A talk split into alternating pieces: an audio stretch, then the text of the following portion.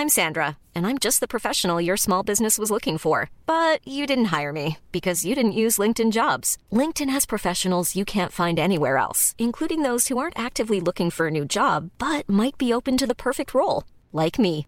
In a given month, over 70% of LinkedIn users don't visit other leading job sites. So if you're not looking on LinkedIn, you'll miss out on great candidates like Sandra. Start hiring professionals like a professional. Post your free job on linkedin.com/people today.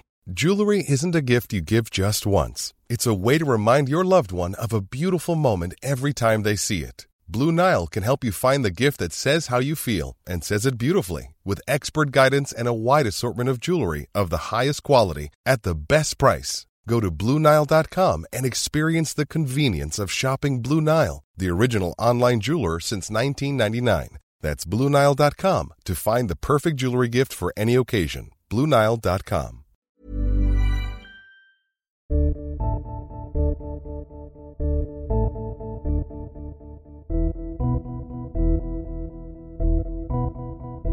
Hi, perhaps you recognize me. It's your favorite president.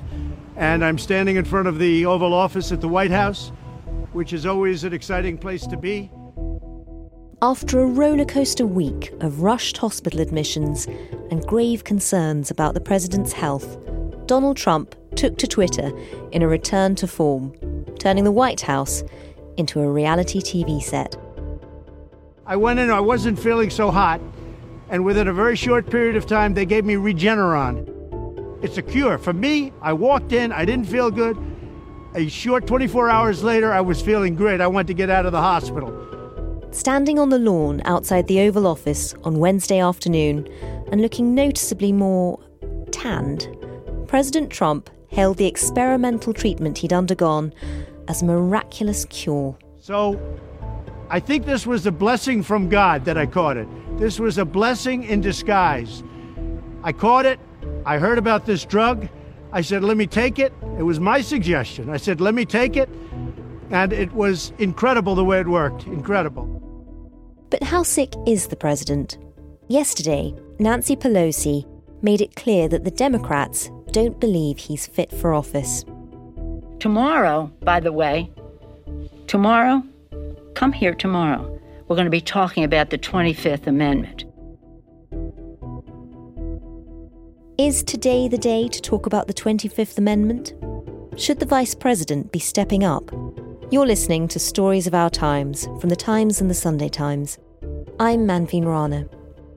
Today, the health of the President and the Constitution.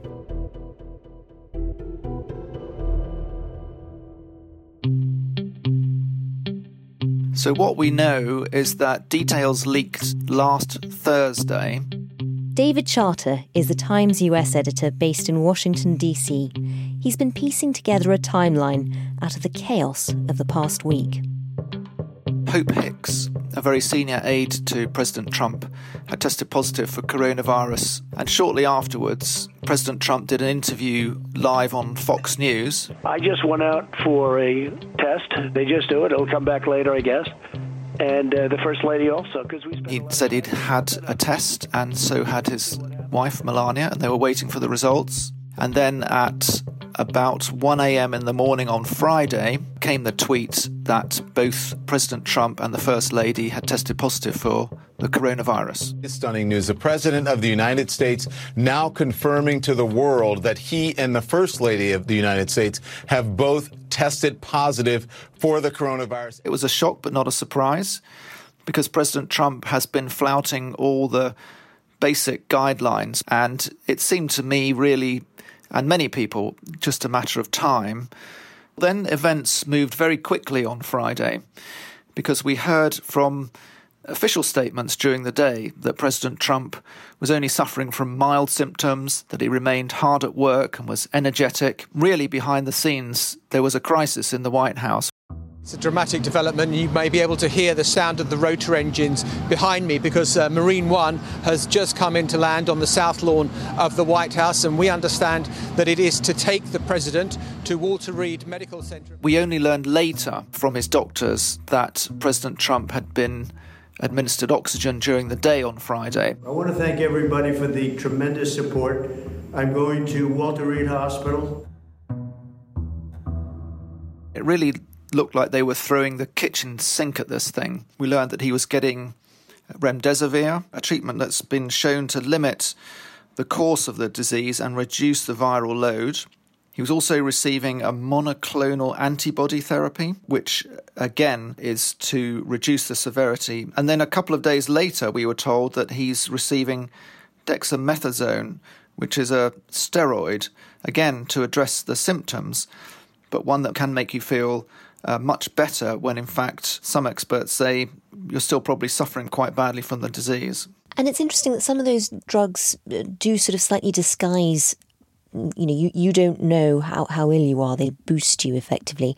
Do we have a sense of just how ill President Trump has been? We had three daily press conferences from his doctors on Saturday, Sunday, and Monday. And while they did disclose all about these therapies and treatments that he was receiving, there were a number of questions that the doctors either refused to answer or seemed to be covering up. The first of which was whether he'd received oxygen. At first, the doctors on Saturday denied reporters questions about whether President Trump had received oxygen. Then on Sunday, when they came back, they were pressed on this issue, admitted that President Trump had received oxygen on Friday and that his oxygen levels had twice dipped to low levels. And so, pretty quickly, the, the media began to lose faith in exactly what the doctors were saying. There have been very mixed messages from his medical team, from the doctors, and many Americans in the meantime have been turning to the TikTok account of a teenager to find out what's happening with the president's health. Tell me about that.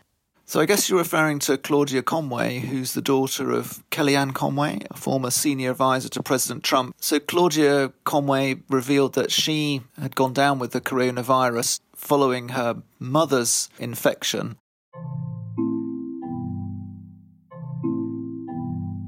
On TikTok, 15 year old Claudia Conway tore apart the official announcements on President Trump's recovery, writing, Guys, he's not doing better. In other posts, Claudia is being told off by her mother for saying she lied about a COVID test result. Kellyanne demands that her daughter issue a retraction. Do it now. You say correct. I am. I'm doing it right now. Te- my mom had three tests. I'm doing it right now. Tested immediately. Mom, I didn't. I guess I misinterpreted it. You guess you misinterpreted it. You guess you misinterpreted it. Yeah, you said it was negative. So I spent the day with you. You've caused so much disruption. Disruption with you lied about your mother about COVID. No, Mom. About COVID. It's how I mis. It's how I interpreted, interpreted it. it. You're, you're taping me again. And of course, Kellyanne Conway was at the event at the end of October to launch President Trump's Supreme Court candidate, which is being referred to as a super spreader event. That's not been absolutely confirmed, but is strongly suspected because at least two senators, two or three journalists, and several others who were in attendance, including, of course, the President and the First Lady, went down with the virus days after that event. What would normally happen when a president falls sick? I mean, how much would the public be told? I think this is pretty normal behaviour because there's been a long history in America of presidents covering up the true extent of their illnesses. In recent times, the public has become used to the White House releasing an annual statement of fitness for the president, but it's really a piece of political theatre designed to show how vigorous and energetic and well the president is. And we've often been left reading between the lines and wondering exactly what the real state of the president's health is. The famous case of Grover Cleveland in the 19th century, who developed oral cancer and was said to have gone on a fishing trip during an economic crisis when in fact he was having a tumour removed from his mouth, is perhaps one of the most outstanding from American history. But many other presidents have covered up what's really been going on with their health, including in a pandemic, because Woodrow Wilson, during the 1918 Spanish flu, is believed to have gone down with the virus. However, this was never released to the American public, and he was told that he had a cold, uh, when really they were frantic about the state of his health. And he only made things worse by trying to perpetuate the cover up and returning quickly to work when he promptly had a stroke and was incapacitated for several months which was all kept from the American public in 1919. Perhaps most well known is uh, Franklin Delano Roosevelt, who tried to cover up the extent of his own incapacity from polio. He used a wheelchair but was rarely seen in public in the wheelchair. And then for his fourth re election, covered up his serious health problems, including a heart condition. And although he was re elected, he died in office shortly afterwards. Really, the tradition of being much more open with the American public came from Eisenhower, with his military background, thought that every detail should be shared. So when he had a massive heart attack, the American public knew all about it. Stricken at the Lafayette Street home of Mrs. Eisenhower's mother, the president was helped into a car in the early morning hours, rushed along the street to the Fitzsimons Army Hospital, and placed in an oxygen tent in an eighth floor suite. And it, in fact, only increased uh, sympathy and support for Eisenhower, who remains to this day one of the most popular presidents, partly because of the openness he brought to the White House. But it wasn't a tradition that was really maintained by future presidents with JFK covering up his own conditions, and of course, uh, suspicions about Ronald Reagan's mental fitness while he was in office, although he wasn't diagnosed with dementia until 10 years after he left the White House. It's interesting, another former military man, John McCain, released decades of his medical records when he was running in 2008. How much did we know about President Trump's medical history. What, what have we known about his health whilst he's been in office? So, while he's been in office, President Trump has continued the recent tradition of having annual checkups, but they've once again been more political theatre than real insights, perhaps, into his true state of health. He had a personal physician at the White House called Ronnie Jackson, who was extremely effusive about how fantastic the president's genes were during his first presidential checkup. And I'll tell you, out of everybody there, the president had more stamina and more energy than just about anybody there. Explain to me how a guy who eats McDonald's and fried chicken and all those Diet Cokes and who never exercises is in as good a shape as you say he's in. It's called genetics.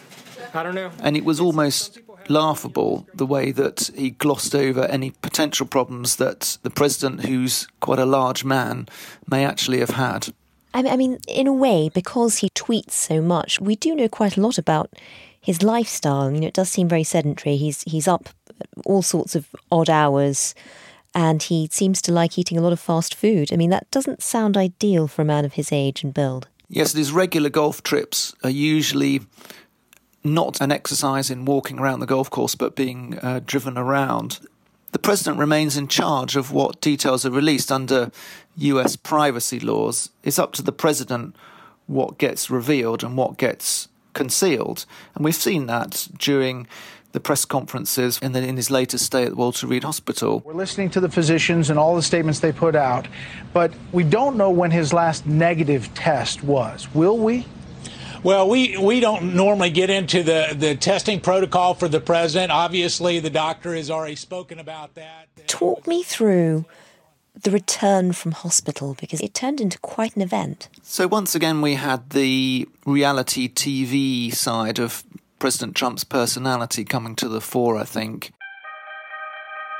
In a scene that seemed made for TV, a helicopter flies over Washington the Lincoln Memorial twinkling in the background.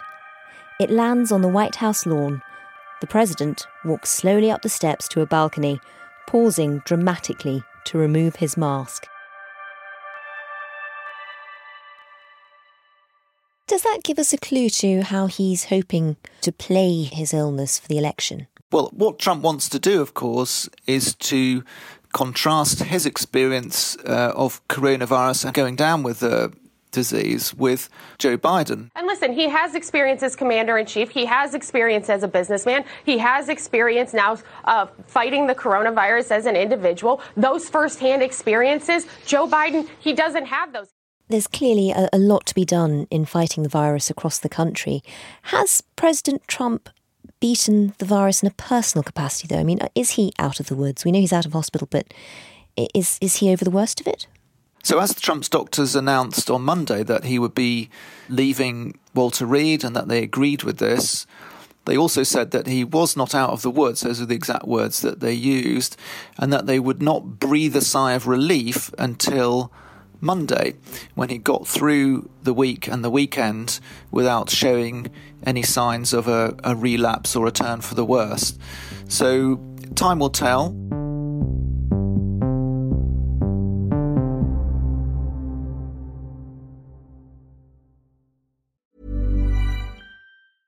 A lot can happen in the next three years. Like a chatbot may be your new best friend. But what won't change? Needing health insurance. United Healthcare Tri Term Medical Plans are available for these changing times. Underwritten by Golden Rule Insurance Company, they offer budget friendly, flexible coverage for people who are in between jobs or missed open enrollment. The plans last nearly three years in some states, with access to a nationwide network of doctors and hospitals. So, for whatever tomorrow brings, United Healthcare Tri Term Medical Plans may be for you. Learn more at uh1.com. It's that time of the year. Your vacation is coming up. You can already hear the beach waves, feel the warm breeze, relax, and think about work. You really, really want it all to work out while you're away. Monday.com gives you and the team that peace of mind. When all work is on one platform and everyone's in sync, things just flow wherever you are. Tap the banner to go to Monday.com. There's never been a faster or easier way to start your weight loss journey than with PlushCare. PlushCare accepts most insurance plans and gives you online access to board-certified physicians who can prescribe FDA-approved weight loss medications like Wegovy and Zepbound for those who qualify. Take charge of your health and speak with a board-certified physician about a weight loss plan that's right for you. Get started today at plushcare.com slash weight loss. That's plushcare.com slash weight loss. plushcare.com slash weight loss. More than a week on from the president's COVID 19 diagnosis, it's still unclear exactly when his illness began. Some observers spotted the signs at a rally in Duluth, Minnesota on the night of Wednesday, the 30th of September, just over 24 hours before Donald Trump tweeted that he and Melania had COVID 19. I know the people of Minnesota, and they love winning. They're going to keep winning. We're going to win. We're going to win so much. We're going to keep on winning, and you're going to have the greatest year that you've ever had next year and the year after. Thank you, Minnesota. Go out and vote. He was filmed at a rally the day before he got sick, or he announced he was sick. It was clear that something was going on. He looked fatigued. He looked pale. His voice had changed. Dr. Bob Wachter has been as gripped as the rest of us. He's a professor and chair of the Department of Medicine at the University of California, San Francisco, and he spoke to one of our producers, James, earlier this week. So, when we saw that first press briefing, what were you kind of listening for? What were you waiting to hear? Well, the two issues really were where is he in his time course? So I would have liked to have heard what was the chronology of those tests? When did he have negative tests? When did they turn positive? In part because it would tell me where he is in the course of his illness, in part because it would tell me and everybody when the White House knew that he had the virus.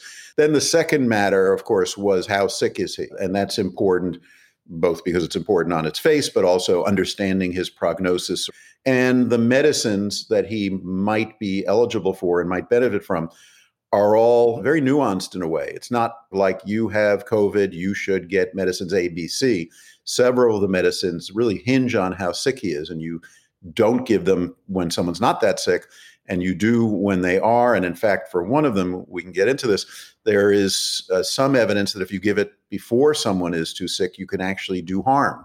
So you, I'm sort of watching for the issue of VIP syndrome. Is he getting more care than is appropriate, which sometimes is harmful? So that made the first press conference a little bit shocking when his physician came out and, and gave certain pieces of information that turned out later to be wrong other pieces of information that were clearly shaded and obfuscated and other pieces of information that were just or, or i guess the opposite uh, areas where he was just being downright evasive and where you had to try i've said that uh, you know we're now engaged in, in, what feels like kremlinology trying to parse and interpret every piece of data to try to figure out the truth I've read you've said in another interview that your BS meter was going wild at that press conference. What were the things that were setting off your BS meter?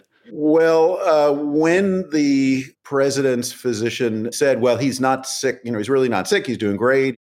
Morning, everyone. Thank you for coming. At this time, the team and I are extremely happy with the progress the president has made. He's up, he's happy, all that kind of stuff. And we started both remdesivir and dexamethasone. Dexamethasone, in particular, you really only should start. It's not like it's he's a VIP, he's getting it. You know, he's the president, he's getting stuff I wouldn't get. It's cheap, it's easy. We give it all the time, but the evidence, actually, from a huge study from the UK, the evidence is quite clear that if you give it to people that are not too sick, the impact is harmful on them. So there was a real disconnect between the picture he was portraying of this vigorous person who was doing just fine, thank you, and the medications they were giving him. They were also, you know, there, there was sort of a combination of things that almost had to be lies or things that were so sort of obviously evasive and the president's physician may be a very good doctor. He's not a particularly good liar. So, you know, examples are well, his oxygen level. So, your normal oxygen saturation is 97, 98, 99%. His oxygen level, yeah, went down a little bit, but to the, you know, 93, 94 range. And then he said, and it's never gone down to the low 80s uh, excuse me? What does that mean exactly? I mean i hear it's never gone to the low 80s i can't help but interpret it's gone to the mid 80s which is very serious. So if my blood oxygen was in the mid 80s how would i be feeling? What effect would that have on me? You would in general be feeling quite badly. You wouldn't be able to walk more than a few steps uh, without feeling very short of breath. Now there's a phenomenon in covid that we don't understand very well called happy hypoxia. Hypoxia is a medical term for low oxygen level where we have seen people that looked okay, felt okay, and yet their blood oxygen level was dangerously low. So that can happen. But in, in general, when your oxygen level goes below about 92, you start feeling it. You know, think about having if you run a mile and how you feel. That's that's how the average person would feel, and would explain why he got the remdesivir and the dexamethasone. Then he's asked about his chest X-ray and the chest CT scan. Maybe it's the first one, and he says, "Oh, it showed what was expected." that's when my meter really went went wild. What exactly does that mean? You know, what is expected in someone who's fine is called normal, and you say if it's normal, it's normal. What was expected, meaning the doctors, based on the totality of evidence that he's got a pretty serious case, we expected to see evidence of COVID pneumonia and infiltrates and fuzziness in his X-ray that is clearly not normal. Well, if that's the case, then that's what you would say and should say. So it was all a little bit odd and awkward. And so it's been a very bizarre performance. And if I was on dexamethasone, what sort of effect would that have on me? So it, it, it, seems like they started the dexamethasone either day one or day two of his hospitalization. And uh, dexamethasone is a fascinating drug. It is a uh, steroid not the build your muscles kind of steroid, but but a, the kind of steroid that suppresses your immune system. And it's completely logical to ask why would we give a drug to suppress the immune system in someone who has an infection where we're trying to bolster the immune system? In fact, he was given antibodies to try to bolster the immune system. And the answer is the complexity of what, what COVID does to people. It invades your cells, it begins taking them over. Your immune system tries to attack it, sometimes wins, sometimes loses. And then uh, your immune system, in trying to attack it, sometimes goes into overdrive. And it's that immune response that sometimes can cause more damage than the virus itself. Uh, there are phases of that. So, in the first few days, it really is the virus that's doing most of the damage. After, on average, probably five to seven days, it's mostly the immune system that's the problem. So, what was a little bit odd was that they used it right away, which made all of us who know what's going on a little bit concerned that he must have a severe case. They, that, that, that the X-ray must be quite worrisome because you would not use it early unless he was quite sick. And the evidence from the big UK study was that patients who got dexamethasone in the first week tended, on average, to do a little worse than patients who got it later. So that's what all of us uh, were thinking. Now, once he gets dexamethasone, one of its sort of classic side effects is that it can give you this sense of euphoria uh, sometimes make you a little bit manic, make you a little bit disinhibited. It can even make people psychotic and see and hear things that are not real. Now, Those all happen not in the majority of people, but the feeling of wellness and euphoria is a very well known phenomenon, happens often. And in fact, we warn patients of that. We will tell them, uh, you're going to get this drug. You may feel better and you may not be. When we heard him say, I'm doing great, when he wrote on Twitter, you know, I feel 20 years younger. Well, there's nothing about COVID that makes you feel 20 years younger. Most people say it makes me feel 20 years older. So that almost certainly is the dexamethasone speaking, which is worrisome because it may cause lapses in judgment, worrisome in and of itself, but it may make him feel and look better than he really is. If you were treating a patient with dexamethasone and they said to you, My job is very high pressure, quite high stakes, lots of executive decision making with big consequences, what would your advice be to that patient about returning to work? I would say that, and it's not just the dexamethasone, it is you have COVID, you've had a low oxygen level, and now you're on a medication that can cause your thinking to be altered, your judgment to be altered. I would say, you know, you should hand the reins over to someone else until this is over. And the big problem is whether it's from dexamethasone or other things, asking a patient whether your thinking is clear enough to continue to do your job every now and then they'll they'll know it and they'll have enough insight to say that. But I've taken care of hundreds of patients in my life, uh, and they said, "I feel fine, doc," and it's quite obvious that they're not. Uh, because one of the things that that can go haywire is your judgment and your ability to have insight into what's going on. So it's a pretty scary situation. Now, this experimental treatment that he was given, does that demonstrate that there is a treatment deemed safe and effective enough for the President of the United States to take, which might help turn the course against the disease?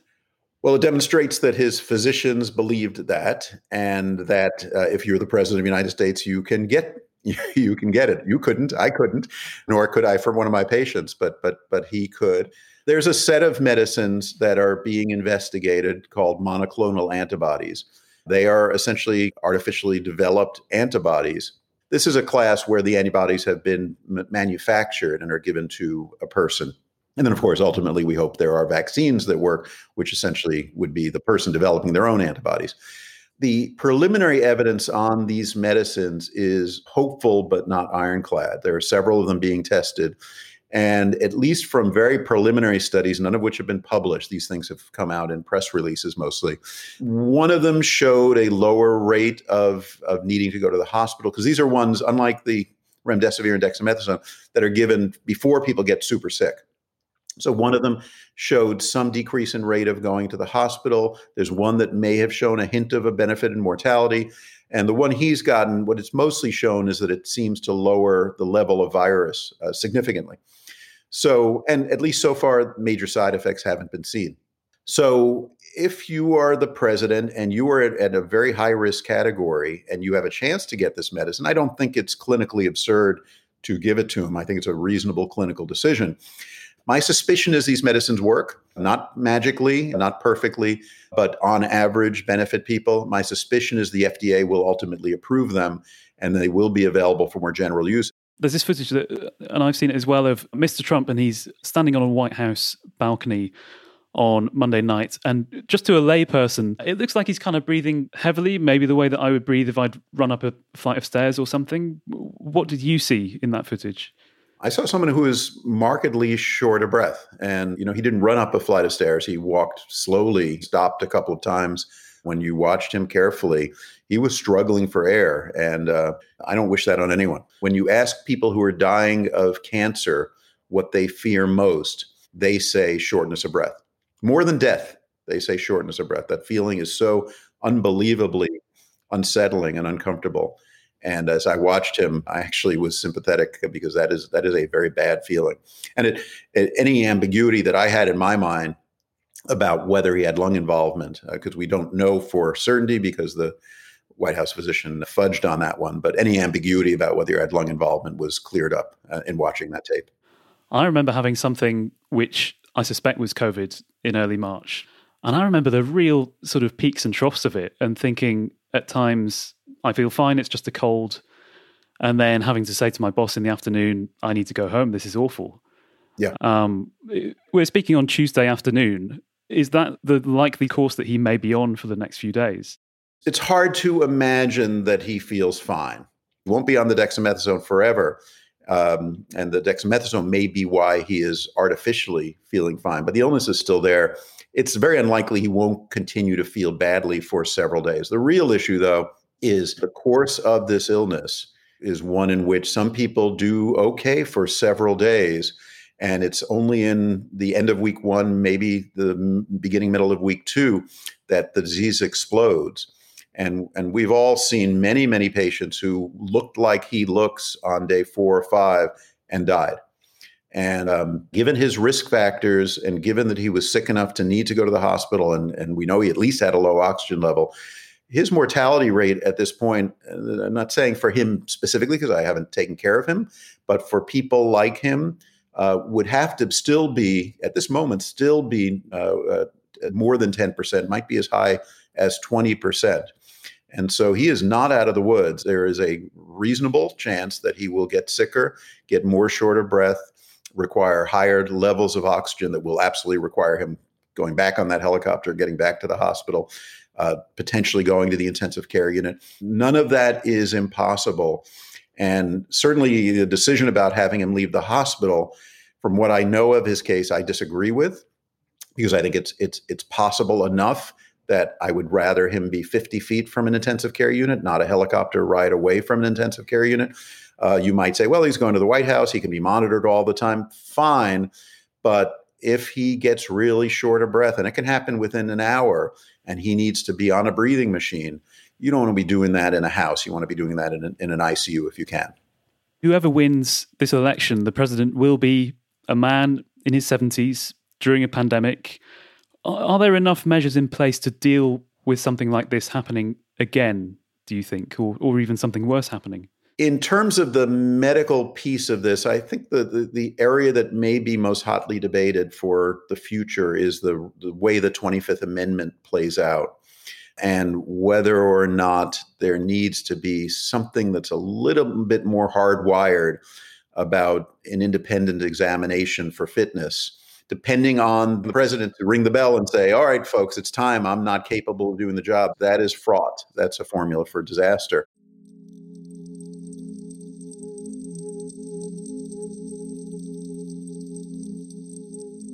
The 25th Amendment is one of those quirks of the American Constitution that doesn't really compare to anything we have in Britain. So we called one of America's top legal experts to find out more. Harold Hongju Koh is a professor of international law at Yale University, and he was the State Department legal advisor from 2009 until 2013. So, historically in the United States, there were a number of episodes where the president became very ill and, in some cases, died. This took some particular urgency during the time when President Eisenhower was president because he had a series of health events, a stroke, and a heart attack and everybody realized that there was no formal mechanism to address this issue. And then, of course, John F. Kennedy was assassinated in 1963. So, after that, there was an effort made at a constitutional amendment, the 25th Amendment, which was designed to create two kinds of procedures essentially. One is a procedure for voluntary transfer of power from the president to the vice president in case the president knows that he will be unable to uh, carry out his duties. And that voluntary process has been invoked quite frequently. The more controversial example is involuntary transfers of power under what's called Section 4 of the 25th Amendment, which is when the president is behaving erratically. This has never been invoked in real life. Do you think we've been in territory in the past week where that was a serious question? you know, the, the president's been diagnosed with an illness that can escalate quite quickly, quite severely. From what we understand, there were moments where his blood oxygen level may have been in the mid 80s, which is a real cause for concern. And he's been on dexamethasone, which uh, I was just talking to, to Bob Wachter at UCSF, who was saying it can vary, but it, you know, it can put people into states of feeling much better than they actually are or, or states of mania. Uh, is that kind of 25th Amendment territory, or are we jumping the gun? We've been in 25th Amendment territory for a lot of this presidency. The question is whether the president behaves rationally. Now, it is connected to physical or mental illness, but the point of the amendment is to look at the effect of situations and whether it makes someone unable to fulfill their duties, not whether um, they're ill or not. So, what's what's the standard? What's the test for declaring someone unable? It's a political, not a medical standard. It's based on effect, not cause. And it is determined by a vote of the vice president and eight heads of executive departments, who are, by the way, all people chosen by the president. Now, were that to happen, the president would have 24 hours to respond. And then there would be an immediate convening of the House and the Senate to address this issue.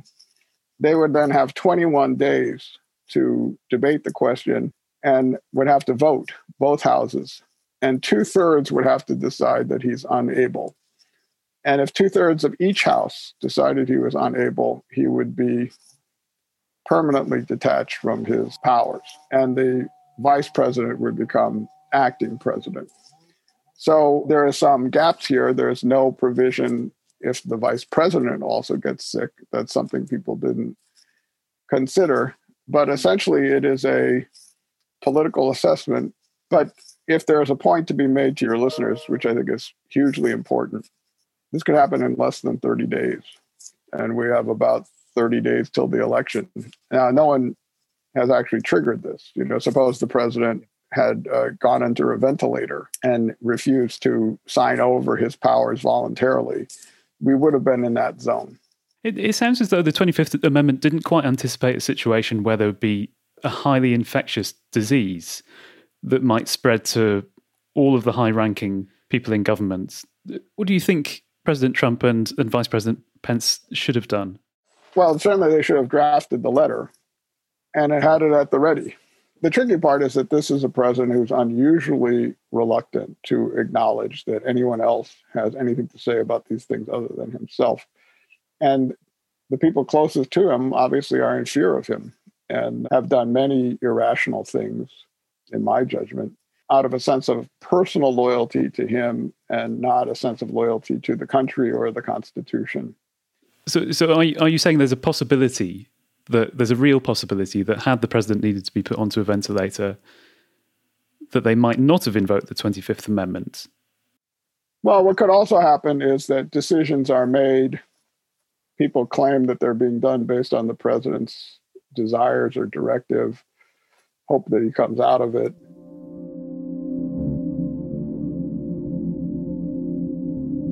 So, with a sick president and parts of the 25th Amendment still untested, is it possible that it needs a rewrite?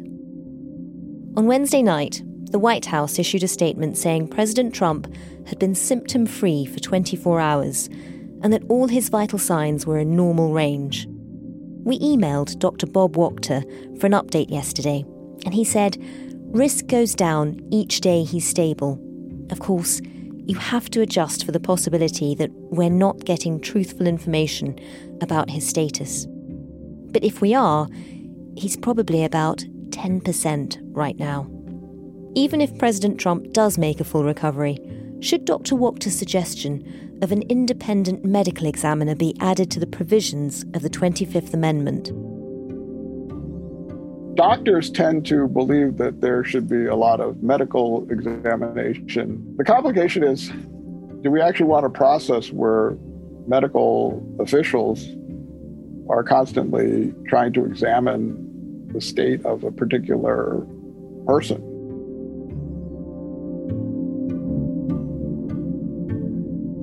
Thank so much for being here. Uh, first question is How are you feeling? How is the First Lady feeling this morning? She's feeling good. I'm feeling good. Really good. And as for the election, the next debate is supposed to take place on Thursday. Yesterday, the Commission on Presidential Debates said that following recent health scares, it would be held virtually. The Trump campaign responded with a statement calling the Commission swamp creatures. That's not acceptable to us. Uh, I beat him easily in the first debate. No, I'm not going to waste my time on a virtual debate.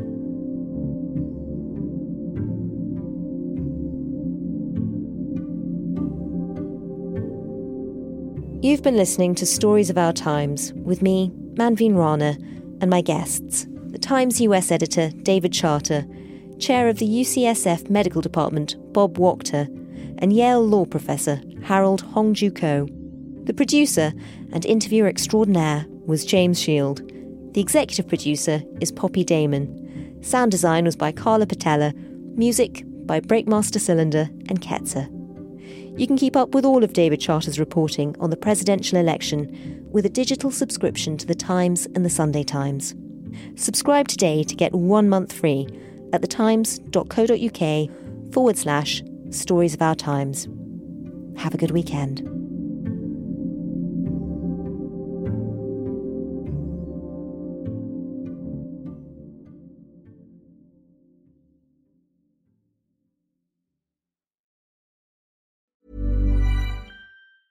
Planning for your next trip?